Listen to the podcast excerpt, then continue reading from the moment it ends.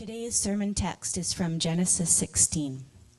Now Sarai, Abram's wife, had borne him no children. She had a female Egyptian servant whose name was Hagar. And Sarai said to Abram, Behold, now the Lord has prevented me from bearing children.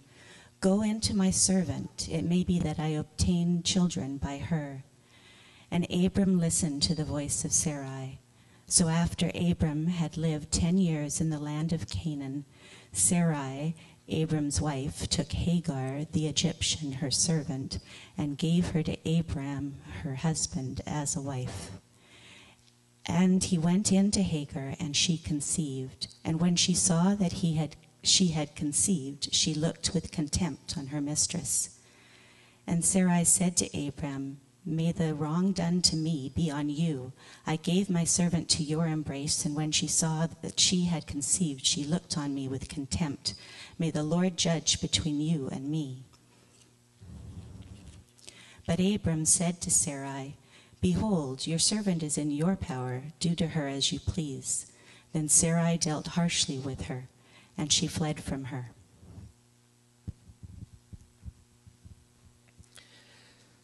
The angel of the Lord found her by a spring of water in the wilderness, the spring on the way to Shur. And he said, Hagar, servant of Sarai, where have you come from, and where are you going? She said, I am fleeing from my, wit- uh, my, my mistress, Sarai. The angel of the Lord said to her, Return to your mistress and submit to her. The angel of the Lord also said to her, I will surely multiply your offspring, so that they cannot be numbered for multitude. And the angel of the Lord said to her, Behold, you are pregnant, and shall bear a son. You shall call his name Ishmael, because the Lord has listened to your affliction.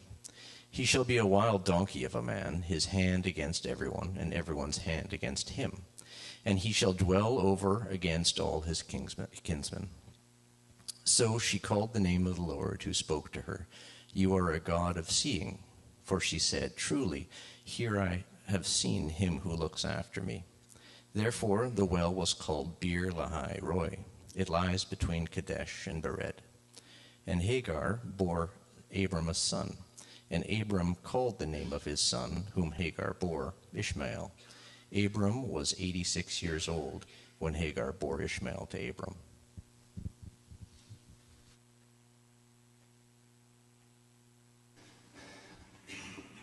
Thank you so much, Semkeys, for reading scripture this morning. It's good to be together. Hello, my name is Ron, and I have the privilege of sharing the word with you this morning. Uh, for those of you who have heard me preach before, I'm sorry. Uh, I was able to sneak my name into the into the roster, and you're stuck with me today. I uh, I love this passage, um, and I look forward to sharing it with you. So much here that uh, speaks to the reality of our lives, my life in particular, and I, I hope it speaks to your life as well. One of the things that I, I love about Scripture uh, that makes it more authentic for me is that it doesn't candy coat anything. It shows how people are, warts and all. Uh, for someone like Abraham, you, you see uh, his, the pinnacles of his faith, his success, and you see the pitfalls of his personality. Uh, last week, uh, Pastor Chris Battle uh, brought us through Genesis chapter 15, where Abraham believed God and it was credited to him as righteousness that God would give him a son. Matter of fact, many, many descendants. And Abraham simply believed God and it was credited to him as righteousness. And then God enters into a covenant. He cuts a covenant with Abraham. this chapter is a low point in Abraham's life, it's, it's a pitfall. Matter of fact, it is probably one of the, the largest pitfalls in his life, and it has lasting implications even to this very day. And so I want to look at it with you, uh, both the highlights of his life and the pitfalls of his life. I've entitled the message this morning, uh, Short Circuiting Faith When You Want to Give God a Hand, or When Faith Gives God a Hand. So, in that context, I want to start with a true confession. Um, I have a problem. Now, some of you are saying, finally, the therapy is working with him. Uh, but it's true, I have a problem. And my problem is simply this I hate to wait. I hate it. Uh, I hate waiting almost as much as I hate country music. I know, right? And almost as much as I hate potlucks. which I hate more than waiting, but I do hate them pretty equally. Uh, I'm pretty sure in hell that's all you do is listen to country music and wait for people to serve you the potluck. But I'm not planning on figuring that one out. See, I hate to wait. How about you? Do you like waiting? Uh, let me give you a sense of how much I hate waiting. Um, I have this little card that I got from the government. It's called a Nexus card. Uh, do any of you have that card? It is my favorite. It's get out of line free. Uh, and, and I love my Nexus card because uh, when I go to the border, if I want to go to the States, all I do is drive up, flash my card, and they wave me through as long as I can say Trump, Trump, Trump three times. I get through the border. It's amazing. Usually it works that way. It's fantastic. The other day, though, as I was heading down to Package Express, which is a place in, in uh, uh, where is that? Sumas, uh, I came to the border lineup. It was the um, Nexus line was clear all the way through. And there were a mass, massive cars, all the people who only have passports and don't have Nexus, right? I call them the putzes with passports. And there they were in line. Now, those of you who only have passports, I'm sorry, but it is true. And I got to zip past every one of those people and get right up to the Nexus line as I'm ready to go zip across the border and say, Trump, Trump, Trump. All of a sudden, the guy in the booth steps out and puts a cone in front.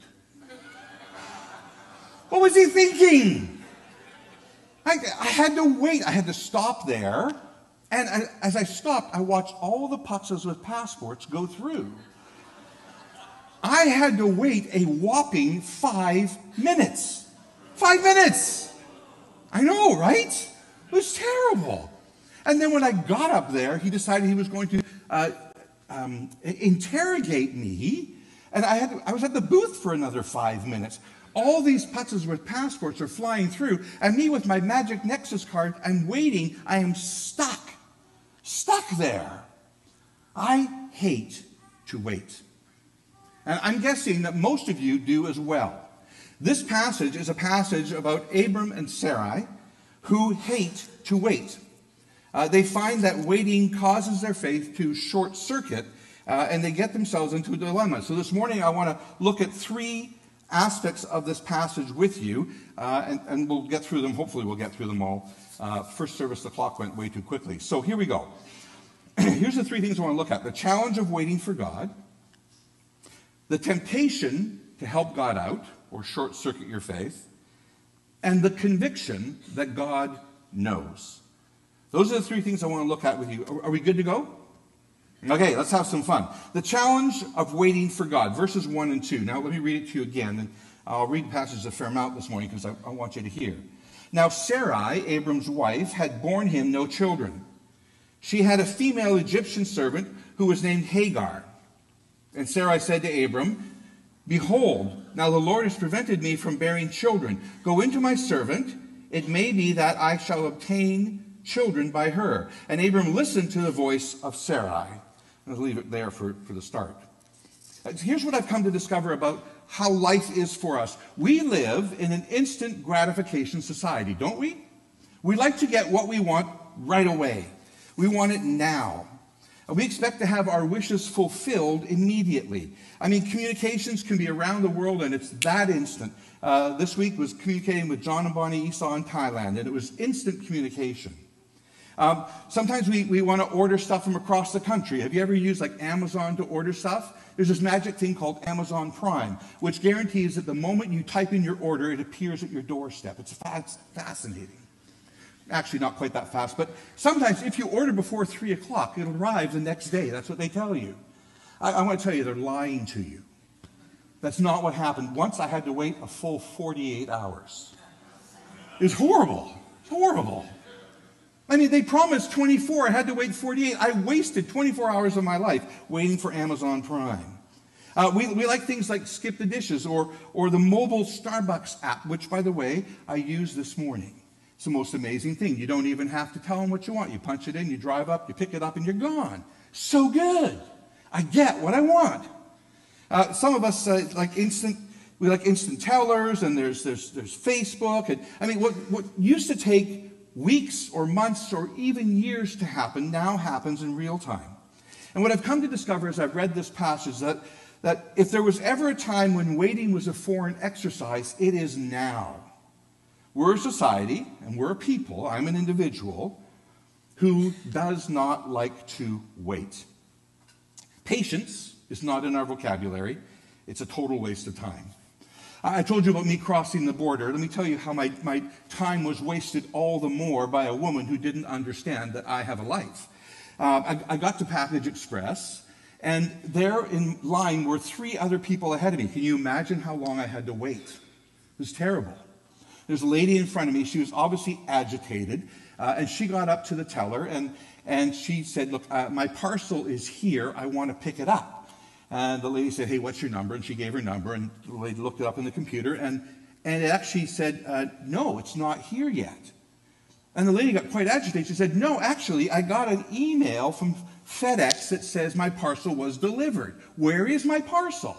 Look it up again. So she typed it in again, said, No, your parcel's not here yet.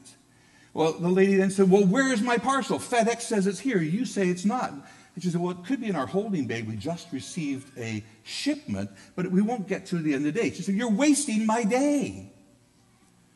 See, we're, we're people who don't like to wait, right? I mean, on top of it, not only did she waste her day, she wasted my time as well. It was horrible.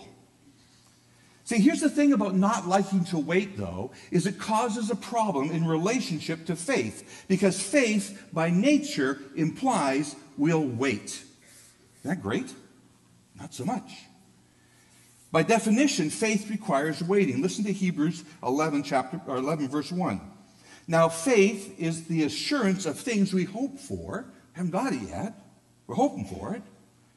And the conviction of things not seen. We wait. There's this interesting and disturbing fact that if you do a word study, you'll find that wait or waiting or waits is one of the most recurring words in Scripture in relationship to faith. Isn't that nice? This poses a problem for us, for me at least. And it posed a problem for Abram and Sarai because they determined they were going to fix it. Because God, in His sovereignty, often calls us to wait, and they weren't willing. Sometimes we're not true. See, the truth is this that waiting reveals things about our lives that nothing else will. And if you don't believe me, try waiting in a restaurant. Have you ever waited in a restaurant? Right, one of two things will happen if you, and by the way, they're called waiters or waitresses. That's we say servers now, but their job is to wait on me. Right, you sit down. One of two things will happen. As soon as you sit down, they'll say, "Are you ready to order?" It's like, uh, "No, go away." Or they'll never show up. Have you ever had that? It's horrible. This waiting thing is just horrible. See, the thing about waiting is it reveals something about my character. It, reveals something about your character. Wait and see what happens when the people around you are caused to wait. And if you dare, evaluate yourself. See, the same is true for the journey of our faith. Faith is constantly told to wait on the promises and the person of God, and waiting tests our character and it also tests our reason. And that's where I want to go. Here's what I discover that in the context of Abram and Sarai waiting, their character was tested. Waiting tests our character. Look at, look at again, verses 1 and 2. Now, Sarai, Abram's wife, had borne him no children. She had a female Egyptian servant whose name was Hagar. And Sarah said to Abram, Now behold, the Lord prevented me from bearing children. Go into my servant. It may be that I shall obtain children by her. And Abram listened to Sarai and uh, listened to the voice of Sarai. Now here's the thing um, Scripture's a little sneaky. Just a little bit. Uh, last week we did chapter 15, right? This week we're doing chapter 16. And it's as if like we move from one to the next, and we get to do that. But here's the reality. Chapter 15, where God promises Abraham, and he believes God, and it's counted to him as righteousness. Chapter 15 happens, and then it's 10 years later till chapter 16. You think they put a little footnote in there that says, you know, uh, pause or on hold, but it's been 10 years. Abram and Sarah have been waiting for God's promise for 10 years. And in the context of this promise, Sarai's identity becomes challenged. See, Sarai identifies with her shame instead of her fame. She was, after all, the wife of a patriarch, Abram, the first patriarch. She was the chosen one of God to bring about the line of salvation. She didn't understand that totally, but nonetheless, it doesn't change the facts. She interpreted her life circumstances as God's curse rather than God's canvas to effect the miraculous. And then, really, who can blame her? 10 years is a long time. Have you ever waited 10 years for something? It's a long, long time. See, in Genesis 15, Abram was 75 and Sarai was 65. Faint hope clause there. Maybe I'll get pregnant. In Genesis 16, Abram's 85 and Sarah's 75. She is well past childbearing years and her womb remains empty. That's how the passage starts. In that day, society measured the value of a woman by her ability to produce an heir. I can imagine how Sarai felt, month in and month out for 10 years, producing no heir. Anticipation regularly dashed by reality. And eventually her hope fades, discouragement takes root, and she starts to get a little bitter. Some of you know that feeling of wanting a child. This endless waiting met by disappointment.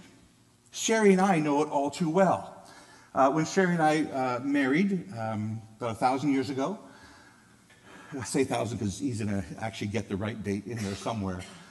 When we married, we, we determined we were going to be the masters of our own destiny for the first number of years of marriage, three years of marriage. Uh, we, we built a house and established ourselves and got all together, and then we were ready to have kids. Right now, we got it all together, we're good to go. And so we did what every young couple does we did a lot of practicing to have kids. It's a good thing. So we practiced a lot, and nothing happened for a long time. For a whole year, nothing happened. And finally, Sherry, who's much wiser than I, said, Maybe we should figure out what's going on. I said, No, we should just do it more. She was right. We went to figure it out, and we were told that there was less than a half a percent chance of us ever conceiving a child. Those ain't good odds. And so we really struggled with that. I knew Sherry would be a fantastic mom, and I thought I'd be a pretty good dad. And so we went through all the stuff that you could do back then in the ancient days when they didn't have IVF and all the stuff you can do now, you know, the basal thermometer and whatever. It was very romantic. Not. And we tried for another year, and still no children. And finally, we had the smarts to get on our knees. And Sherry and I pleaded with the Lord. I can still remember exactly where we were on our knees with our hands together, saying, Lord, we think you've made a big mistake here. We'd be fantastic parents. We, we, we would really love to have a child. But if your plans are different, while we disagree, we'll submit. That's a hard prayer. Was a terribly hard prayer. But it was a sincere prayer. Now, the miracle was next month, Sherry was pregnant. Only once. We've been practicing a lot since then. But only once. And no more children. Now, Sherry continues to say, I'm not pregnant yet. And I'm like, uh, and you're not going to get pregnant, right? Because, like, you know, I'm almost a thousand years old and I don't want a child. I had trouble raising one. Death was a real option. So, I say that to say, look, I understand how, how Sarai felt. And over time in the waiting, Sarai and Abram grew impatient.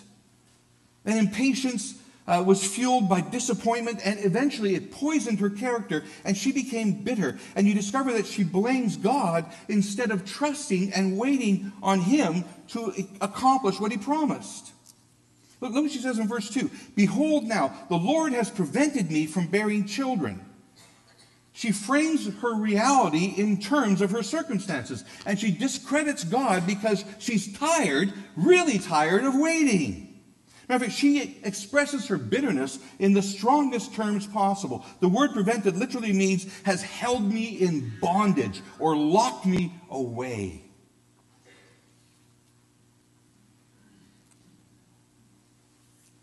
Sarai feels frustrated and her faith is tested in the waiting.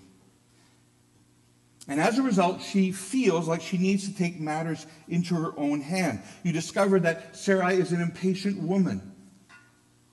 And often we, like Sarai, become impatient as well, believing the circumstances of our lives or the situations we find ourselves in over and above the character, the promises, the purposes, and the person of God. Don't we? See, while Abram and Sarah's situation may not be your own, many of us wrestle with similar kinds of situations.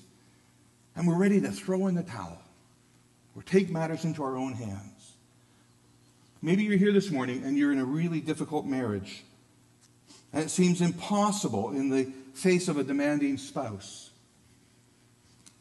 Some of you may have longed for a wayward child to find Jesus or one of your, your siblings to find Jesus, and you've seen no progress in the, in the, uh, the process.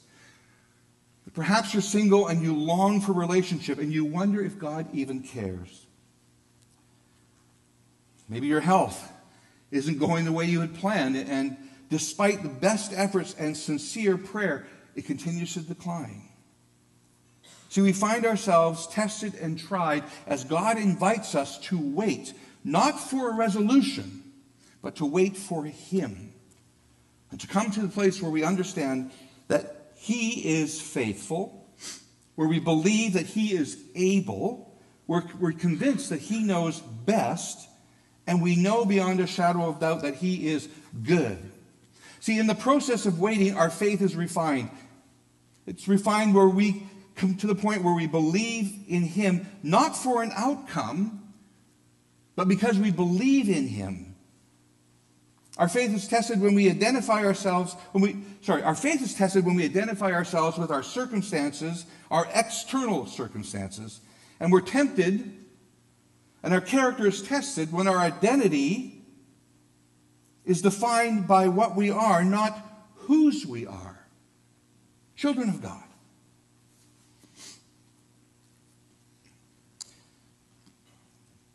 When I started in ministry um, many years ago, I did an internship in a church in Victoria, and uh, it was a small church that didn't have a lot of money and they didn't pay a big salary. And so part of our package was people would, would have us in their house for numbers of weeks at a time. It was great, not. It was like potluck all the time. Maybe that's why I hate potluck, it's possible. Anyways, in the process, I met a couple, Trevor and June, who have impacted my life more profoundly than any other couple I think I've ever met. Trevor and June were an older couple. They'd been married uh, 45 years when I met them. Um, and so, 45 year, years earlier, they were non believers. They'd gotten married. And uh, about a year into their marriage, June met Jesus. And when she met Jesus, she came to realize that Trevor, the man she loved, was an alcoholic.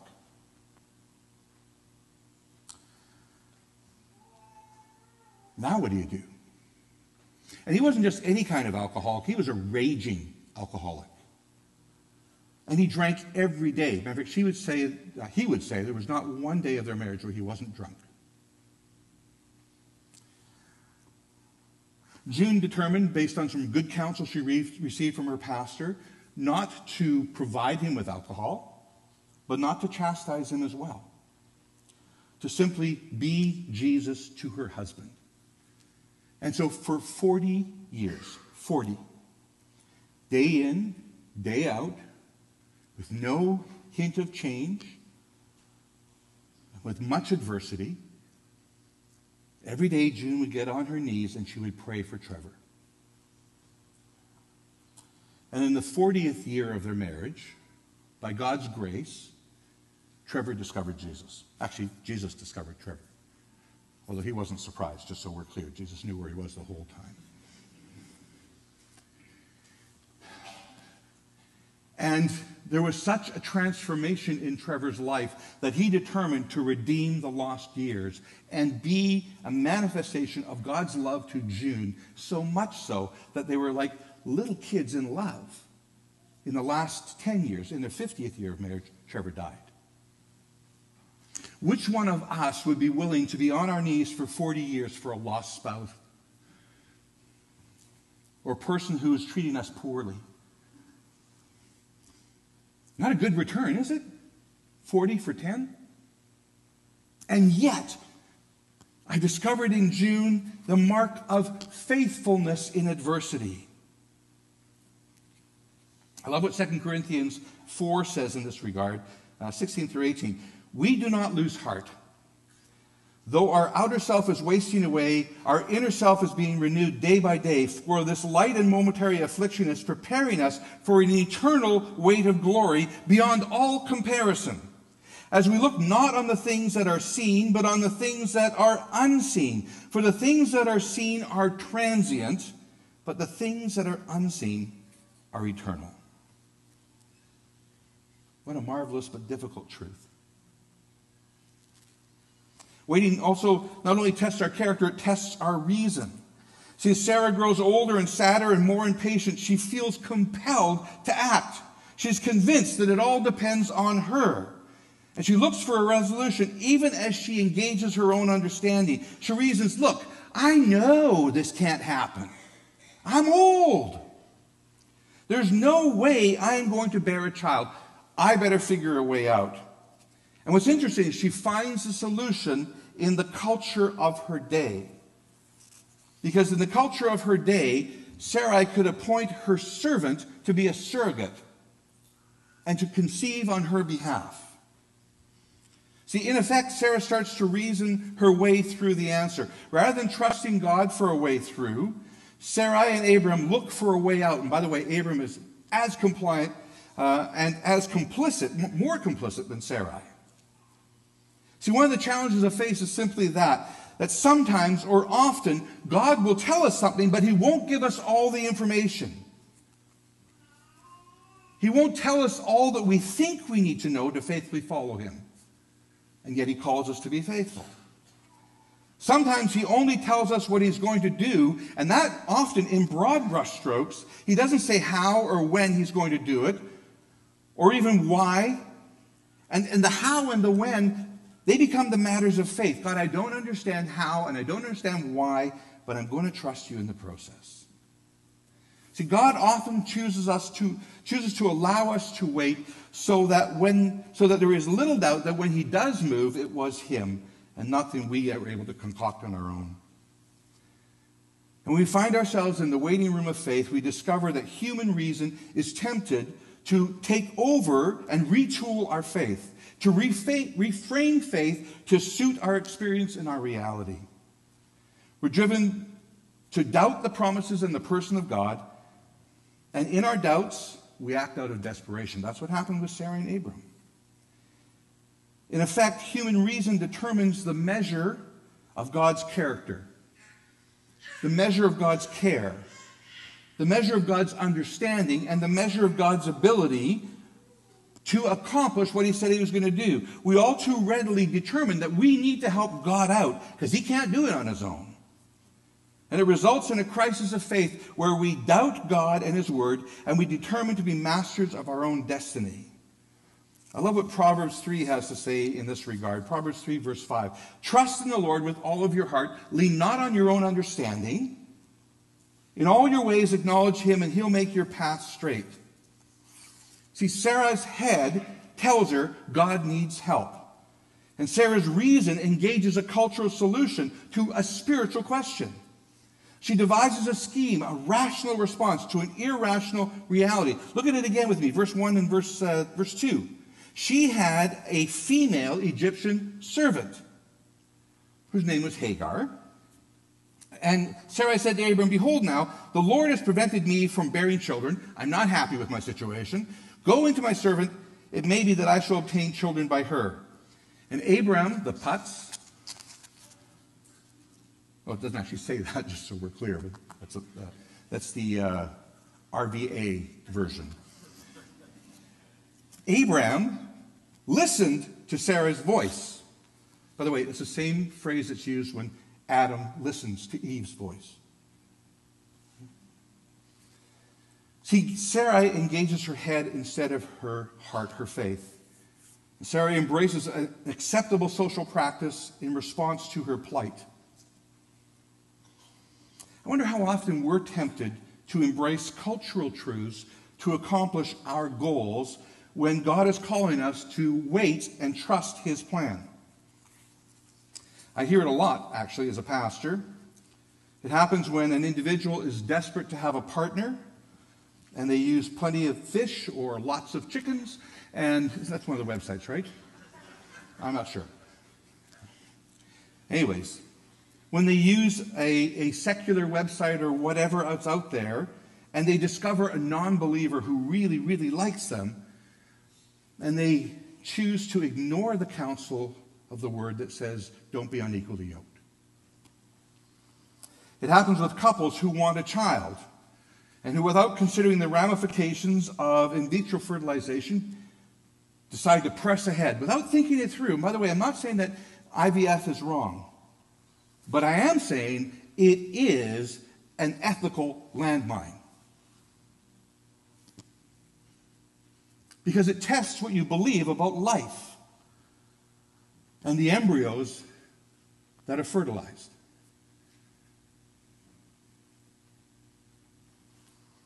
And too readily, we're willing to just ignore it. Hey, I just need to fix this. I'm not going to worry about that. They can be frozen forever. It doesn't bother me. And there's just something morally wrong about that.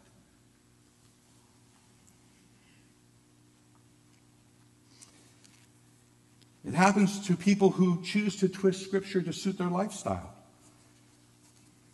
Couples who live together before marriage as, as believers. I understand people who don't know Jesus doing that. But as believers, saying, you know something? Everyone's doing it. And it's unreasonable to expect me not to. I need to have sex. Want to be clear. You won't die if you don't have sex. It'll be really long, but you won't die. See, it happens to us every day. As we journey on the pathway of faith, we're tempted to short circuit God and adapt our faith to suit our situations. And so waiting does something marvelous. It tests our character and it tests our reason, and it calls us to trust God even in the waiting. Here's the second point I want to make that faith, there's this temptation to help God out.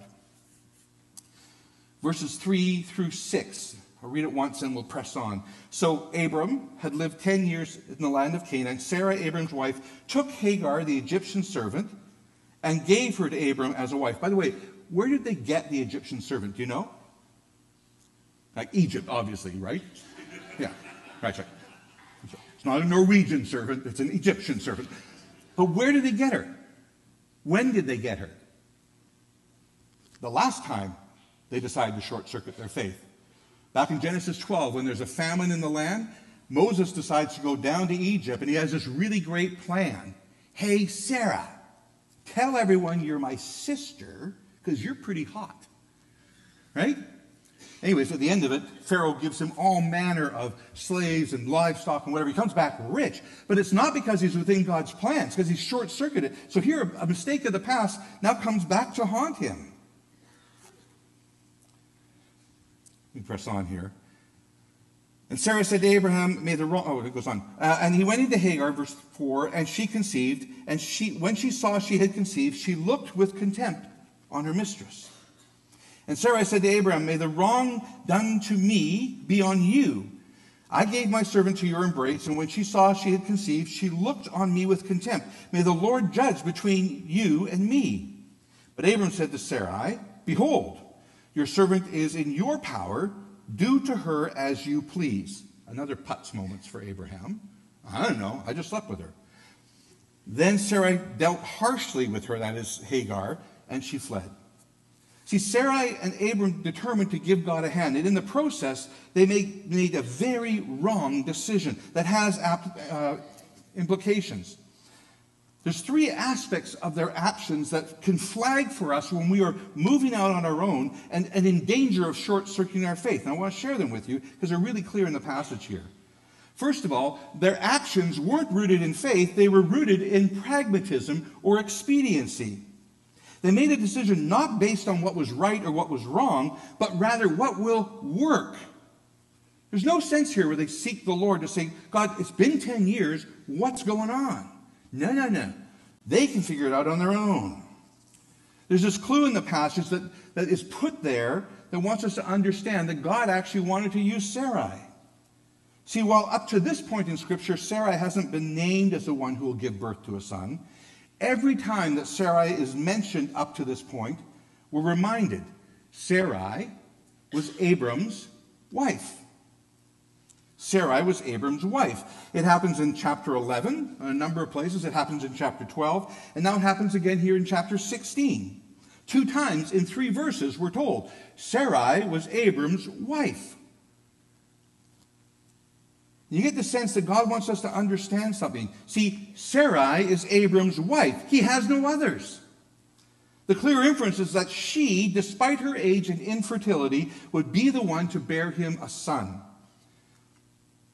And Sarai readily moves outside of God's plan for marriage and embraces a social custom to accomplish God's promise.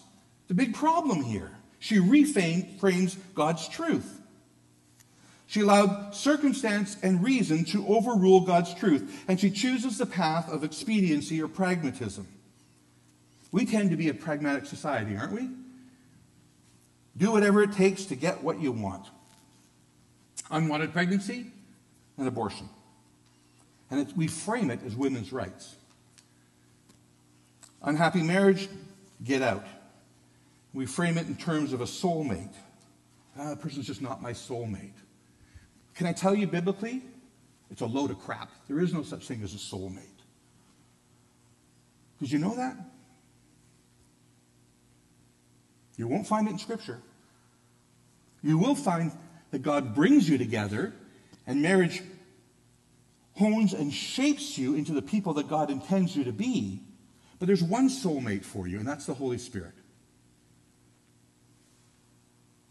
We tend to frame it in, in the weirdest of terms. For people who aren't sure about marriage, even Christian young couples, they live together and they frame it in terms of, well, I really want to test it before I buy it. Marriage is not something you're supposed to test before you buy it, you test after you've bought it.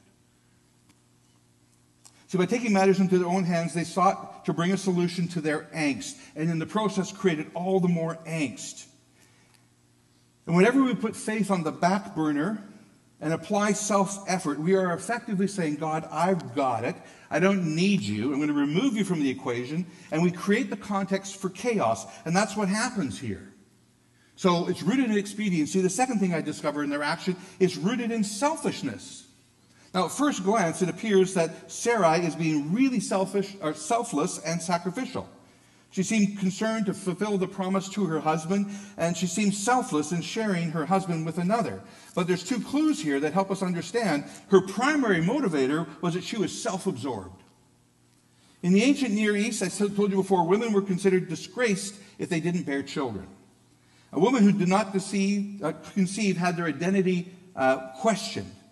And I can imagine for Sarah that her life had been filled with shame because she had not given Abram any children, even though she was old. But there's a clue here that there's this mixed motive that she is being self absorbed. In verse 2, it says, Go into my servant. It may be that I shall obtain children by her. Interesting phrase that's here that I shall obtain children by her. Because the custom of the day was, and remember, all the ancient law codes said it was really normal for a wife who couldn't bear children for her husband to give a servant, and then the children of that servant would become hers. So she was following uh, cultural customs. But what's interesting here in this phrase, I shall obtain children by her, the wording suggests that there's more at play. Literally, I shall obtain children by her reads this way then I'll finally be built up. The emphasis is on Sarah's esteem and her social status and her personal gain. And in honesty, she has mixed motives at best. She's self absorbed, as she, and that's what lies beneath her motive to her action. And who can blame her, right? That'd be tough. But make no mistake, her determination to short circuit her faith had more to do with who she was and how she felt than it did with God and the determination to live sacrificially. But isn't that the case with us? Our motives are all over the place. Mixed motives regularly fuel our lives and our actions. And so, my friends, we do well to test our motives before we move into action. I'm not saying don't move into action, but test your motives. Why do you really feel compelled to act? There's another thing I notice here that says that she was self absorbed, and it's, it's uh, that Sarah and Abram's actions were at the expense of another. If you read the passage, you discover that Hagar becomes a means to an end. She was simply an object to be used. Throughout the passage, Abram and Sarai never, not even once, refer to Hagar as a person. They call her the servant. They objectify her. They put a label on her, and in the process, they depersonalize her because then they can do whatever they want with her to accomplish what they want to have done. It's true, it followed the social conventions of the day, but in the process, they used another to obtain their goal. There's no consideration of the implications for Hagar or for Ishmael down the road. There's no consideration of her life or her value as a person. She was simply a commodity to be used. That's interesting that if you read the scripture, Moses, who wrote, who wrote uh, Genesis, names her several times Hagar, Hagar, Hagar. What's even more interesting is that when the angel of the Lord visits her, he doesn't say, Hey, servant of Sarai. That's not his, his first foray. His first foray is to call her Hagar. He names her. Sarai and Abram treat her like chattel. She's nothing more than a commodity. She wasn't a person to be valued. She was someone to be used to achieve their goal. And that actually becomes a good benchmark for us as we step out and try to live out our faith.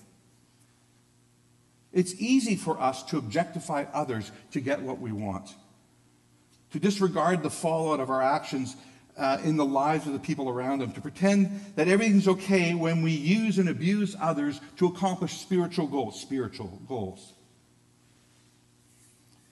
To pretend that our actions, to, to explain our actions away as if somehow the end justifies the means.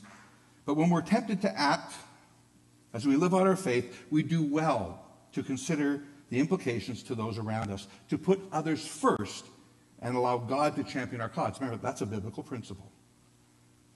Regardless of how we feel or we think, to apply faith to the situation of our lives, living in God's truth rather than the reason of the moment and getting what we want, no matter what our motives are or what the fallout is. There's a third thing I discover here is that their action caused relational strife, massive relational strife. Look at verse 3 and 4. So after Abram lived 10 years in the land of Canaan, Sarai, Abram's wife, took Hagar, the Egyptian, her servant, and gave her to Abram uh, as her, uh, her husband as a, as a wife. And he went into Hagar, she conceived, and when she, that is Hagar, saw that she had conceived, she looked on contempt with her, her mistress. And Sagar said to Abram, Sarah, Sarai said to Abram, What wrong, sorry, may the wrong that you've done to me be on you. I gave my servant to your embrace, and when she saw that uh, she had conceived, she looked on me with contempt. May the Lord judge between you and me. But Abram said to Sarai, another putz moment, Behold, your servant's in your powers. Do with her as you please. And then Sarai dealt with her harshly, and she fled. Famous quote by Alexander Pope that says, To err is human. Uh, one commentator then continued on to say this That's true, to err is human, but to really screw things up is a human specialty. You discover here, and it's often true in the situations of our lives, that short circuiting faith leads to a short circuiting of relationships. Abram abdicates responsibility and gives in to Sarai. Literally, it says he obeyed her voice. Abram takes Hagar to bed and short circuits faith. He moves outside of God's plan. Uh, Sarai blames Abram and calls on God to judge between them. This is false spirituality, right? I've really screwed up. Let's get God, God to judge. Which one of us screwed up more? Eh. Sarai abuses Hagar mercilessly to the point where it's better to run away to, into the desert than it is to stay home. By the, the word here is, is cruel, harsh treatment, the same word used of the Egyptians when they, when they had the uh, Israelites in slavery. I think it actually sounds like an episode of Big Brother or Days of Our Lives, not that I've ever watched either of those. What's meant to solve a problem creates a multitude of others. It leads to a diminishing of intimacy, broken relationship, and a lack of trust. And isn't that the way of sin? We're tempted to do things on our own. Sin makes these great promises. If you simply short circuit your faith, here's what you'll get. But it never tells us about the drawbacks or the consequences. It's kind of like an infomercial for a new drug. Have you ever seen those? Some new drug, 30 second infomercial. You get two minutes or two seconds of all the things it'll do, and then 28 seconds of all the side effects. Right? But it's always sort of in the background while music is playing, you can't really see it or read it or whatever. And it kind of goes like this uh, It includes death, diarrhea, vomiting, heart attack, and hemorrhoids. And it's, right? Ever, they never tell you about the hemorrhoids.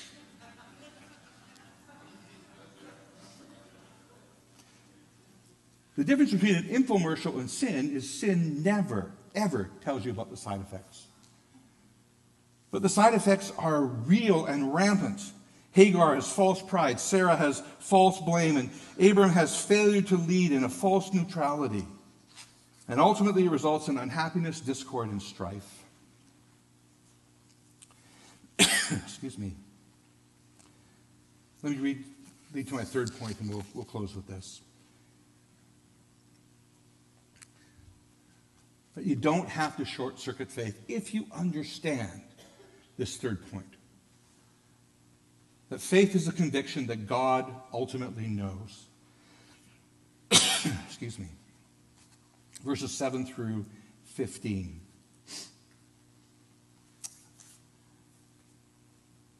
The foundation for our faithfulness is that God ultimately knows. And there's a number of, of truths about the character and the nature and the person of God that uh, are written here so we might understand what true faith can look like in the context, even of adversity.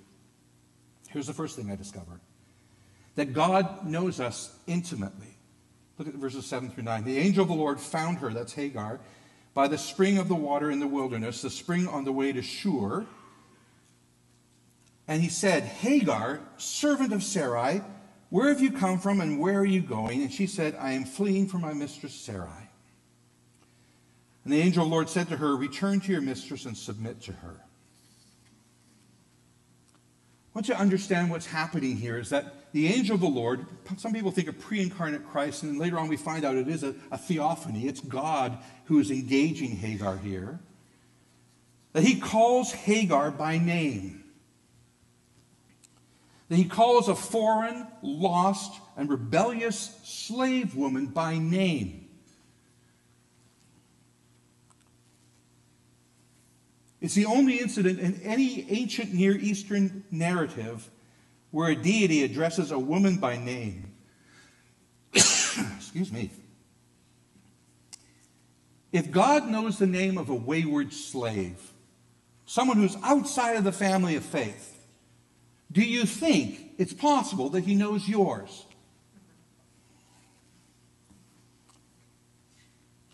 If you ever doubt that God knows you intimately and personally, Hagar is here to tell you no, no, he does. Here's the second thing I discover in all of this about the character of God that he recounts her circumstances. He says, Hagar, servant of Sarai. He doesn't discredit all that she's been through. He knows all too well the challenges of her life. She's a servant of Sarai, and Sarai has not treated her well. He's exceedingly aware of the chaos she's experienced and the difficulty she's known. See, God is not a God who does not understand. He understands fully all of the details of our lives. And if God knows the circumstances of Hagar, He knows your situation and my situation too. If you ever doubt if God understands the trouble you're going through or the circumstances you're in or the dilemma you're struggling with, Hagar is proof that He does. Third thing I discovered, he's intimately acquainted with every detail of her life. And he calls her back into relationship. There's this phrase here where have you come from and where are you going? It's a rhetorical question. It's meant to cause Hagar to pause and evaluate. See, her life is going nowhere. She is in the middle of the wilderness. She's in desert, uh, near a well, near Shur. Shur is kind of like uh, the nowhere land between Israel and Egypt. She's heading back home. She's heading back to what she knows. And the angel of the Lord has zoomed in on her. She's fleeing, and, and the angel says to her, Where have you come from? Where are you going? He invites her to evaluate where she's heading. See, here's the thing the intimate directions of our lives are no less known by God. He invites us to ask the question where have I come from and where am I going? It's a question of relationship or orientation. Sarah's answer is, is incomplete. I'm fleeing. I don't know. I don't know. And God calls her to stop running and to return. And in effect, He invites us to do the same. If you're running from God, stop it. And I want you to note the command of the, the angel. Hagar, servant of the Lord, or sorry, uh, he said to Hagar, servant of Sarai, Where have you come from and where are you going? She said, I'm fleeing from my mistress Sarai. And verse 9 The angel of the Lord said to her, Return to your mistress and submit to her.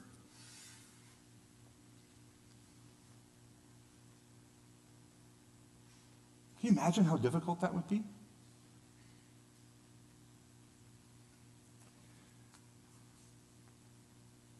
The command is to return and submit, and it should cause us to pause because what the angel is calling Sarai to do is to return to the crucible of faith.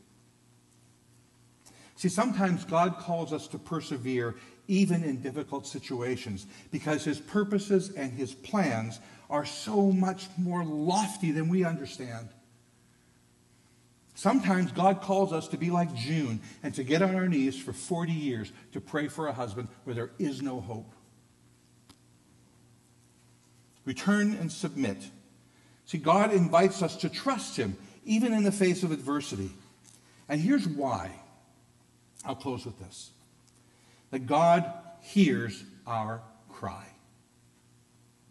He hears our cry. It says this in verse 11. The angel of the Lord said to her, Behold, you are pregnant and shall bear a son. You shall call his name Ishmael, because the Lord has listened to your affliction. Did you catch that? Ishmael because the Lord has listened to your affliction. This is profound spiritual truth that God listens to us even or especially when it's hard. He's listened in your affliction. Ishmael means God hears. He hears, he listens, he's been heard, and it's a fantastic perfect tense verb. Isn't that the best? Because here's the implication it means that he's listened in the past. He's always known. He's always heard. And because he knows and he hears and he understands, it applies to our present situation and our future as well. It literally means that he's heard us completely and we lack nothing. And the idea is simply this that God hears our heart cry in our desperation. In a difficult marriage, God understands and calls you to persevere. When we long for a loved one to come to Jesus, God understands. He hears and He calls you to stay true. When we desire a family, God calls you to obey and stay true to the course of your calling. When we wrestle with singleness or with our identity, He calls us to trust in Him and find our identity in Him. And we often say, God doesn't listen, He doesn't hear me. No, that's not true. He does. He does, in a perfect and a complete way. But what he does do is call you to be obedient in the seeming silence. Second thing is this that God sees us in our humble estate. Verse 13 She called on the name of the Lord who spoke to her and said, You are a God of seeing. For she said, Truly I have seen him who looks on me. And after, uh, therefore, the well was called Beer Lahai Roi. It lies between Kadesh and Bered. Again, this is amazing. It's only Hagar in all of Scripture who gives a name to God. El Roi means the God who sees me. And again, it's in the perfect tense the God who has seen me in the past, who sees me in the present, who also knows my future. He sees everything. The God who sees me completely, who sees me wholly, and who sees me fully, that nothing is hidden from him in relationship to us. And what's interesting is that Hagar finds hope not in the promises of God, which, by the way, aren't that great to her. Right? Your husband, your son is going to be like a guy who came from Surrey. You know, that's not so good. But he believes in the character of God. She finds strength knowing that God knows her, that God hears her, that God sees her, and she puts her faith in the person of God, and she returns back. Truly, I have seen him who looked after me. This is wonderful wordplay in the Hebrew. The phrase can mean the God who sees me, which it does, but it can also mean the God I see. And the idea is this that it reflects two sides of the coin of faith. That we will only see God when we put our trust in Him and His character. That's when we are able to see Him move and, re- and see Him revealed. When we do it on our own, we've removed God from the equation. And in the process of a God who knows us, who hears us and who sees every situation we're in, we're called to return and submit, to find our fulfillment in God Himself and allow Him to work through the circumstances that we struggle with as we wait. I don't know about you, but I find that hard. But it is the marker of true faith. Let's pray. Father, thank you for your grace and your mercy. Thank you for your word that is true. Thank you for your provision, that you know us intimately. You know our circumstances, you know where we are, and you invite us back into relationship. Thank you, Lord, that you hear our cry. And thank you, Lord, that you see us completely. And when we trust in you, you allow us to see you as well. So, Lord, as we work out our faith and we wait on you, would you find us faithful? Would you hear our cries? Would you move in ways that allow us to know all the more of your power and your provision and your faithfulness? Because you are faithful, Jesus. And we thank you for it. In your name we pray. Amen.